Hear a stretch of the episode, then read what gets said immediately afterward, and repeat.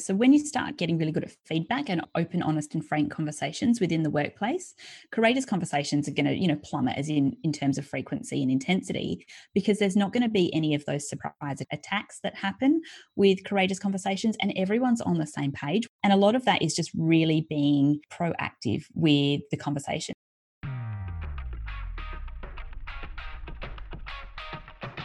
Thought Leaders Business Lab is for you, the business owner, entrepreneur, the expert in your field who wants to be seen and heard as the influential thought leader in your industry. My name is Samantha Riley, and I've been building and growing businesses for over 26 years, and I've learned there are three key areas to your success your mindset, your talents, and the people you surround yourself with. Each week, I interview successful entrepreneurs and deep dive to discover the exact strategies that they have used to build their business so that you can experiment and implement these strategies in your business too. Welcome to the Thought Leaders Business Lab. Welcome to the Thought Leaders Business Lab, Ali. It's great to have you here joining me today. Thank you so much. I'm pretty excited to be here.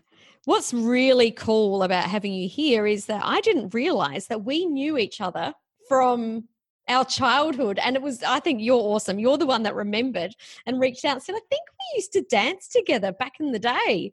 So I think it's really cool that we're sitting here having these conversations now I'm not going to say how many years later, but quite a few years later. A few, a different lifetime, that's for sure.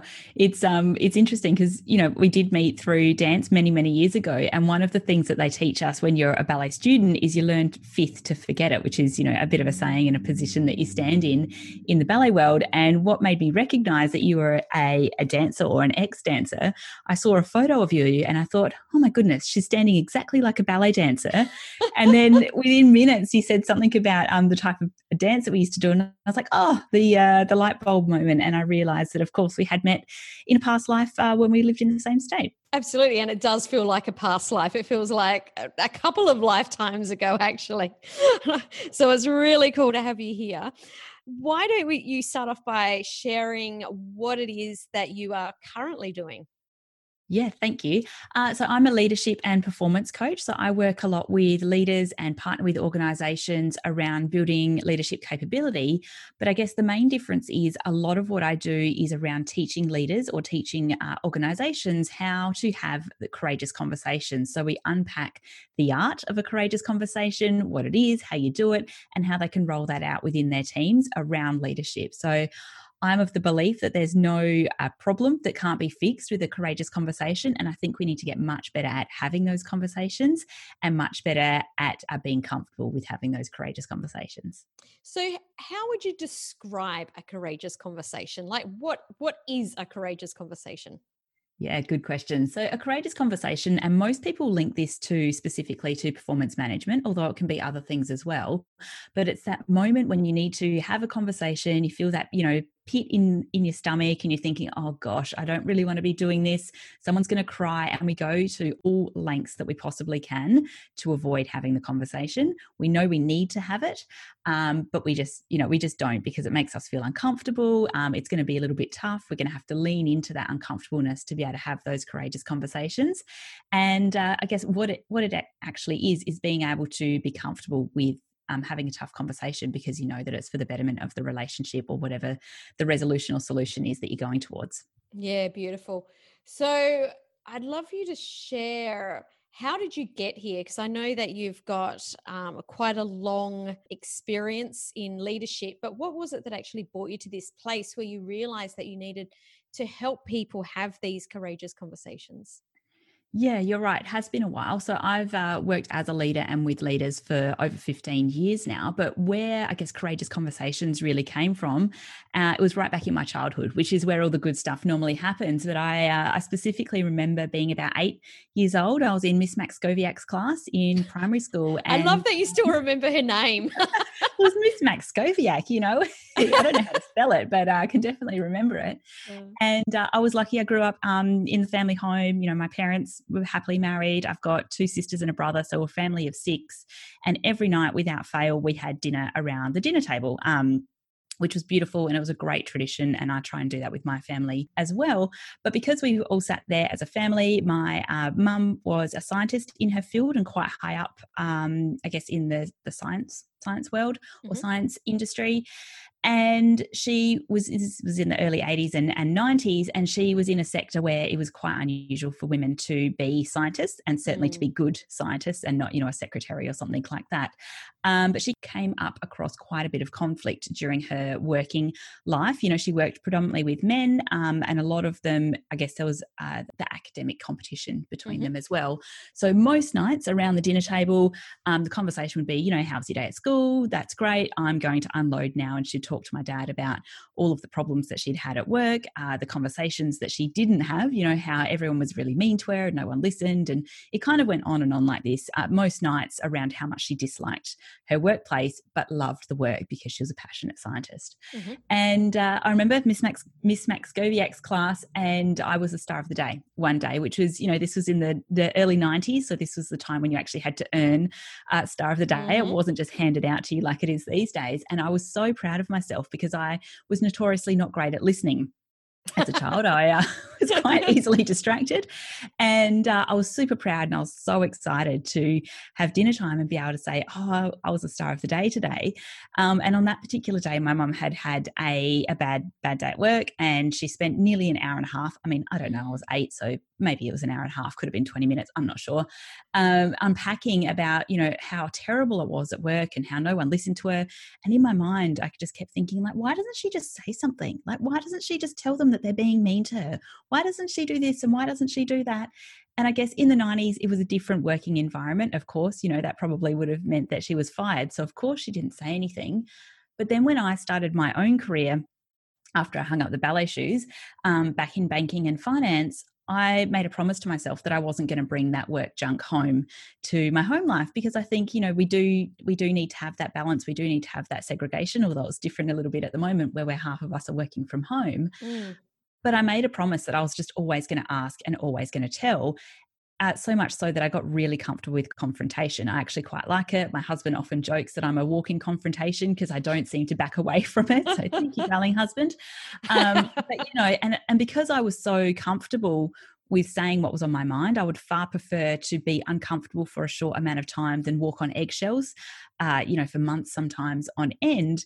And I became really good at having courageous conversations with my team, with the leaders around me, to, um, I guess, improve the relationship, to get better traction, to work, you know, more efficiently, more effectively. And it was all around this my ability to be able to have courageous conversations. So when you were in the finance industry and you because you were quite young when you moved into that leadership or management role in there, having these courageous conversations was it something that came naturally to you? Is it something that you started off knowing right from day one or is it something that you learn over time and kind of put that story together of you know your star of the day story when things weren't working and change things up how did how did that transpire? Yeah, that's a good question. So early on, you're right. I did. I was in my very early 20s when I started in banking and finance, and I think I was. I've always been quite rebellious, and I'm a bit of a disruptor. So I do like to challenge the status quo and really push, um, I guess, any norms, social norms, corporate norms, whatever it happens to be. Um, and I kind of went in there guns blazing. I was full of optimism, energy, and uh, you know, I was ready to conquer the world. And so I found those courageous conversations that I was having were happening quite organically for me. Mm-hmm. mm-hmm. But I also started to notice on the receiving end, people were like, oh, that's a bit weird. Like, you know, she really just said what she meant. And I kind of ended up getting this reputation of, you know, someone that said what I meant and meant what I said. And it wasn't probably until about 10 years after that that I was working more with leaders as opposed to being a leader myself. And every single question that we'd have when we were having a coaching call or, you know, when I was having a team meeting with them was like, oh, I've got this performance management um, conversation I have to have, but I don't really want to do it. Or how do I do it? And, I, and that's when I started to piece it together and realize that people didn't know how to have these conversations. They weren't comfortable with being uncomfortable. They didn't know how to navigate from point A to point B to point C, whatever that happened to be. Um, so I spent a lot of my time coaching other leaders on how to performance manage their staff. Yeah, and I think that you know, as I'm listening, it's it's really it's not just conversations like this that we have in a workplace. It could be with team members. I know that a, a lot of people will not give their team members feedback and then get mm-hmm. frustrated that they're not getting the work that they want and you know end up letting that that team member go because they're not producing the work but they've never actually been told or given any expectation of what that could look like. It could be for clients that are overstepping the boundary. It could be even in home life with uh, within our home that then also as business owners bleeds into our business. If we've got a relationship that's not working it can alter you know how we're conducting business on a day-to-day basis. So how do we begin? Because I know you've got a five step process. How do we even begin to stop dancing around these conversations? And I know what this is like because I've been that person where I don't want to have the conversation. So I'll just dance around it. Um, so I think having a process would be super helpful. Yeah. So there is there's a five step process on how to actually have a courageous conversation, and it's really interesting because I started to unpack this as I was talking with people about what it was that was stopping them.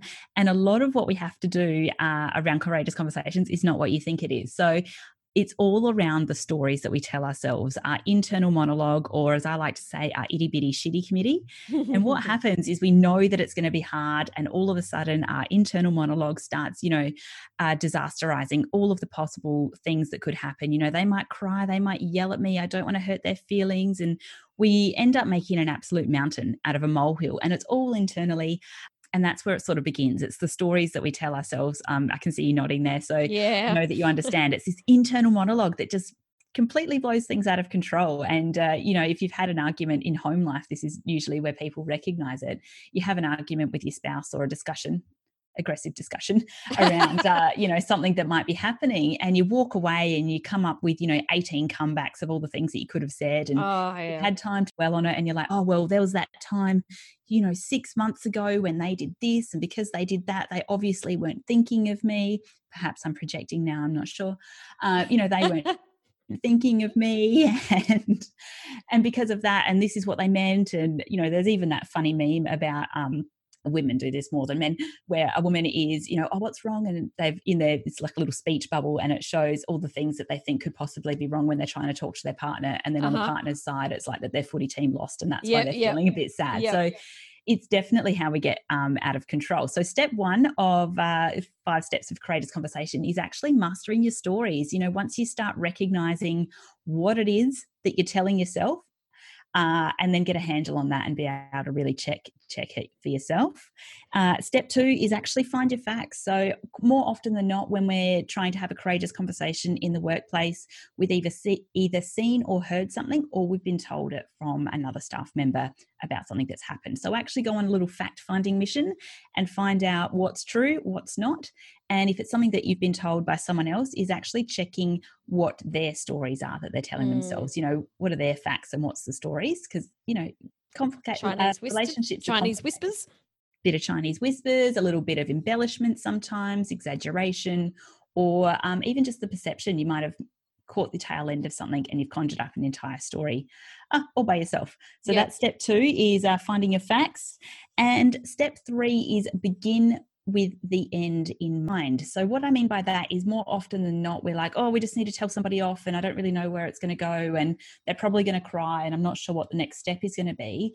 But courageous conversations are all about resolution and solution focused. So, we want to actually repair the relationship, get to the end of the situation, kind of come up with some kind of, you know, full stop, the end, here it is. Um, we are over that now. So beginning with the end in mind, know where you want to go. Um, and if you want to go that way and if you want to have that conversation with the person, then how would you behave in that particular circumstance? Which then uh, naturally falls into step four, which is actually plan it out. So more often than not, we get, you know, get so caught up in the conversation that we've got to have and we need to book it in and oh my goodness, they're going to cry and do I need to get HR involved? And what's this going to mean and etc etc that we don't actually concentrate on what it is that we want to say. So that's getting really clear on the stories that we've told ourselves getting clear on the facts and being able to share that with the person that we need to speak to and say hey here's what i know happened heard saw felt whatever it was.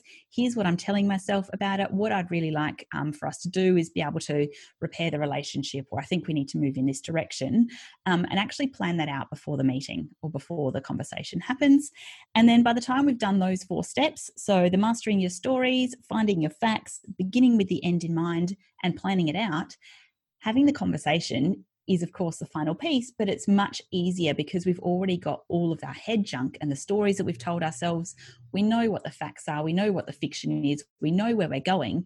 And it's just a matter of actually having the conversation there as well Mm, I love those. Let's go right back to that step number one because you talk about mastering the stories and, you know, talking about that person might cry or they might get angry. Whilst you can master those stories, like there's this part of me that's still going, yeah, but what if they do cry or what if they get angry? So is it just a story like i mean at that point it's a story but what happens if that happens yeah sure and it's not uncommon for people to um, cry or i mean it's less it's less common for people to yell in the workplace i think that's part of our mm. conditioning mm. and um, you know being workplace responsible but yes absolutely people are going to cry uh, and that's their you know that's their release of their emotions so more often than not by the time you're having a performance conversation with someone they know that they're not doing the right thing but mm. no one's called them up on it again mm. uh, no one's called called them up on it before so what would normally happen is they're like oh shivers they go into their fight flight or freeze um, mode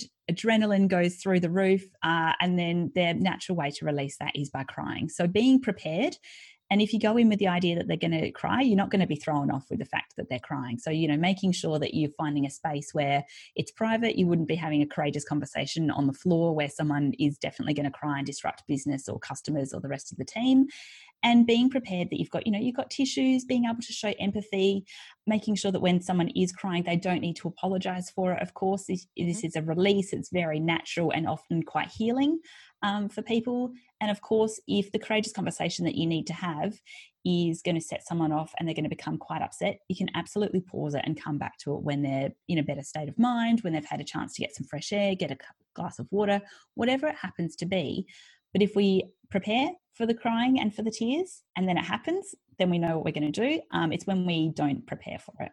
Mm, awesome. Now I'm thinking that there's a lot of people that they know they need to have these courageous conversations, but they're still afraid to have them in person. How mm. many, how much do you see people even finding these facts or having this conversation via email or social media? Oh, that's a good question too.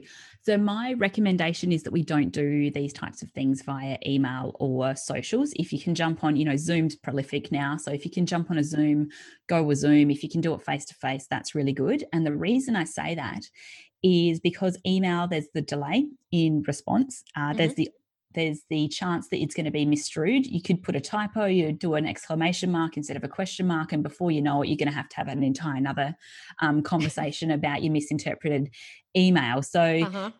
Getting a handle on your stories, um, you know, that's a bit of your own work. Uh, the more that you write it down, it gets it out of our subconscious mind and into our conscious mind, and we can rationally start processing that around fact finding pick up the phone if you can't get on a zoom call um, actually talk to someone and then you can respond you know where human human nature we're wired to actually pick up people's cues so if someone's uh, not responding to you properly on the phone you're able to actually dig a little bit deeper whereas on email they could be at lunch they could be getting a coffee or they could be crying mm. into their desk you don't actually mm. know what the impact's going to be uh, so where you can do it face to face or on the phone and avoid email where possible. Yeah, totally. I wanted to cover that off because I think that email is almost like a crutch for us or can be yeah. a crutch where people are afraid to have the conversation, but they think, oh, well, I still have it, but mm. I'll do it from behind my keyboard. Mm. And I think that, or my feeling would be behind that, that could almost create more damage than not having the conversation in the first place. Yeah, 100%. And, um, you know, the the biggest problem with email is there's this blind BCC, blind carbon copy, mm-hmm. which causes more problems than it's worth. So I talk about this model called the incubator of resentment. So courageous conversations are the antidote to uh, resentment and toxic uh, workplaces. So, what normally would happen uh, if you're having conflict with someone is you'd go through all the processes, and at some stage, they're going to start telling their friends about it, their work buddies, their work besties, and then the work besties start looking out for it. If you send an email trying to have a courageous conversation, they can just forward that. And before you know it, the entire mm. organization or your entire team is now privy to that. And it kind of becomes a bit of a gang up, um, a yeah. gang up on the other person. So, yeah, avoid email at all costs where you can. Absolutely. Can you give us an example of a time that you really didn't want to have one of these conversations and you know just share a little bit of, around the situation and how it how it panned out obviously keeping privacy, but just so that people can understand what this looks like in the context of the actual conversation and the situation. Yeah, sure. So years ago, and this is probably when I became a little bit more familiar with my process, is I had a worker who uh, was amazing. So she was actually on my team. Um, you know, my right hand right hand person. She was fabulous, great operator, but had quite a few health issues and had quite a bit of sick time totally legit. Um, you know, we became friends over time, and and it was definitely she was unwell and needed the time off. But at some stage, she ran out of sick leave. So I had to have a conversation with not only my like support person and my friend, but I also had to have the conversation and say, look, you know, we're going to have to start doing this as unpaid leave, and I know that that's going to have a financial impact wow. on you. And I know that it's probably also going to attribute to your health issues um, which is how the conversation went. And I'm always very open and honest and keep that feedback loop happening all the time. So this wasn't a surprise conversation. It was like, you know, you've got three days, you know, three three sick days earlier. You've got these sick leave. It's running out. You know, what are you thinking you want to do? How do you want to manage this? Can you have a think about it? Because we're going to have to have a conversation soon about it. So when it did happen, um, it was very much around like, here it is. Here are the facts. You know, you've got zero sick days left. You've still got some health issues that need to be sorted out. How can I support you through this time? What are your ideas? What do you want to do? Here is what I think uh, needs to happen, and that's you know go on sick leave, or can we you know put you on unpaid leave for three months and you can just deep dive into getting better what what's going to work for you and it had to be a conversation that worked for both of us mm. because you know i don't want to be responsible for someone um, i mean i do want to be responsible for them but i don't want to uh, make one of my you know one of my amazing staff members feel that they can't come to me when they're having problems because I, it's my job as a leader to make sure that I support them, but really being clear around what the parameters are for that as well. Mm. So, what I'm hearing from just you talking about that is one, you've bought you've brought the conversation up before the actual real conversation so you've yeah. got you've got some sort of point that you can relate back to someone can start to think about how this is going to uh, sound moving forward but also not going into the meeting with this is the this is the answer there very much needs to be a conversation rather than this is what i'm telling you to do or this is what's going to happen yeah yeah, absolutely. And being able to have those. So when you start uh, getting really good at feedback and open, honest, and frank conversations within the workplace, courageous conversations are going to, you know, plummet as in in terms of frequency and intensity because there's not going to be any of those surprise attacks that happen with courageous conversations, and everyone's on the same page. We know what's coming up. We know where everyone's at, and a lot of that is just really being, uh, I guess, proactive with the conversations. You know, I could have easily not said anything and waited for the sick leave to run out and then just been like, oh, sorry, well, you didn't get paid, but mm. I don't hmm. want to do that because I want to have a have and continue a working relationship with um, my team members, and I want them to know that they have the support, as much support as I can offer, and I will give that to them. Yeah, totally. What difference did it make to your team knowing that you were having these conversations? So they knew that they could rely on you to have these conversations, but did you see a difference within the team itself and the and the team members having these conversations with each other? Tell us about how different that was. Yeah, totally. So my probably baptism of fire um, into my early leadership role was when I was fronted into a new team with about 14 women, and they were all really unhappy with themselves, each other, their workplace, their own boss, and you know, obviously really unhappy to see me with my optimism and ready to to sort out their issues. And uh, So I, I, spent probably 12 to 18 months having courageous conversations with each of them and setting up what I wanted our team to look like and how I wanted the team to function. And then we worked collaboratively on how that was going to happen. And it was a lot around, you know, building trust with each other, building trust with me. Um, I ended up leaving that team for another job eventually, but they, by the end of it, they knew where I, I stood. They knew where they stood. And because I picked up um, you know that old saying of the the standard that you walk past is the standard that you accept. Mm-hmm. So I didn't walk past stuff that I didn't think was that I wanted to accept if I didn't want to accept it. So they were very. Um, there was no reason for me to get into the performance management um, space with them because it didn't. I didn't let it escalate. Mm-hmm we stomped stomped out the fires before they became a bushfire. And uh, yeah it absolutely built so much trust with my team. Um, they were able to come to me when they had problems. So what normally happens if you're scared of your boss mm-hmm. or scared of your leader is you don't want to tell them when you stuffed up which only makes things worse. But mm-hmm. because i'd be like okay well let's solve this problem. You can always come to me. It meant that um, we were able to problem solve a lot easier. We were able to increase our performance a lot more. And i guess in terms of the team morale, the team makeup, everyone got along a lot better because we all just called a spade a spade. Mm. So massive, massive, far-reaching effects of being able to have that conversation, create the safety, starts to, I was going to say bleed, but flow through the rest of the team so that then everyone has that safety. How many people so for people that are listening thinking yep this sounds all great how many of those people really did you know, how long did it take them to start to have those conversations? Because when, you know, when you're afraid to have a conversation, it's like, yeah, Ali, I love your five step process. Sounds really cool. But every time that this conversation is kind of coming your way, you're like, yeah, yeah, nah, now's not the right time. I still don't feel like I've got a handle on these five steps. So I'll leave this till next time yeah. you know how can people move into it? Or and and also i guess a different question is how long did it take your team to be able to do that as well? Yeah so in terms of uh, the five step process that i teach so i teach that as part of my courageous conversations workshop which is a one day workshop and um, it has all different types of leaders in there. I've got brand newies um, to our senior managers and a real plethora of experience in terms of leadership and across industry and it's interesting because it goes for a day. We unpack the, the five steps, we unpack all sorts of uh, different ways that they can use the tools with their teams.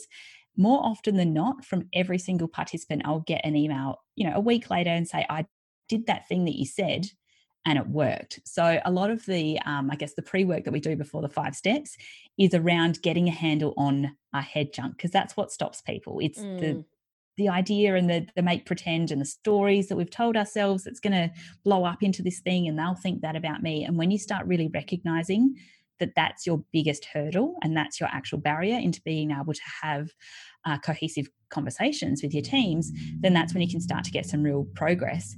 In terms of the team that i had my baptism of fire with it was quite a large team and they had we had to do a lot of work but we worked really hard you know getting the buy-in from them that they did actually want to have a better workplace. You know my i guess my overall mission is that we actually change the way that we talk at work so that people that i'm working with their kids aren't sitting around the table waiting to tell them about you know being star of the day but their parents are too busy talking about all of this stuff that could have been solved with a courageous conversation. So it did take a lot of effort with um, those women i've definitely refined my skills over over the time but i reckon it was probably 12 months of solid work with all of them and there was a lot of toxicity there as well to begin with and then of course business as usual and a few mergers and things like that thrown in for good measure. So yeah it's definitely work um, but i started to notice a real difference probably within the first maybe four months i think wow. in terms of team morale and working together. So it happened relatively quickly for a team that size yeah, absolutely.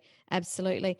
So, for people that have listened to this episode and they're thinking, yeah, actually, I do need to to look into this, um, I believe that you have a free resource for people. I do. So, if you want to find out a little bit more about how you can actually do the five step process to a courageous conversation for yourself, you can head over to madeformore.com.au forward slash courage. And I've got a uh, downloadable worksheet that you can work on for yourself. Awesome. So definitely head over there, grab the five step process, grab the free resource that Ali has offered. I know that since I've met or re met Ali and we've been having these conversations, that I've certainly noticed how many conversations I was dancing around that I didn't realize that were I was even dancing around. So I thoroughly recommend that you head over and grab that free resource. It will be on the show notes page, as will all of the links to be able to connect with Ali further on social media. Ali, what is one thing that you really want to leave our listeners with today that would wrap this episode up in a box with a beautiful bow? Oh, uh, I think two things actually, and they're both Brene Brown quotes because she's amazing. Mm. But discomfort over resentment, you know, get in, feel that discomfort of having to have a courageous conversation and do it anyway, because resentment is a really tough place to recover from. So, discomfort over resentment every day of the week. And uh, clear is kind. You know, the more that we want to build relationships with our teams, we need to actually articulate what it is uh, that we want because we're not mind readers. They're not mind readers. And being able to be really clear and specific with expectations is super important. Love it. Ali, thank you so much for coming and sharing your knowledge and expertise with us today. It's been a great conversation. Hasn't been so courageous, but it's been a lot of fun. Thanks, Ali. Thank you. Thanks so much for having me.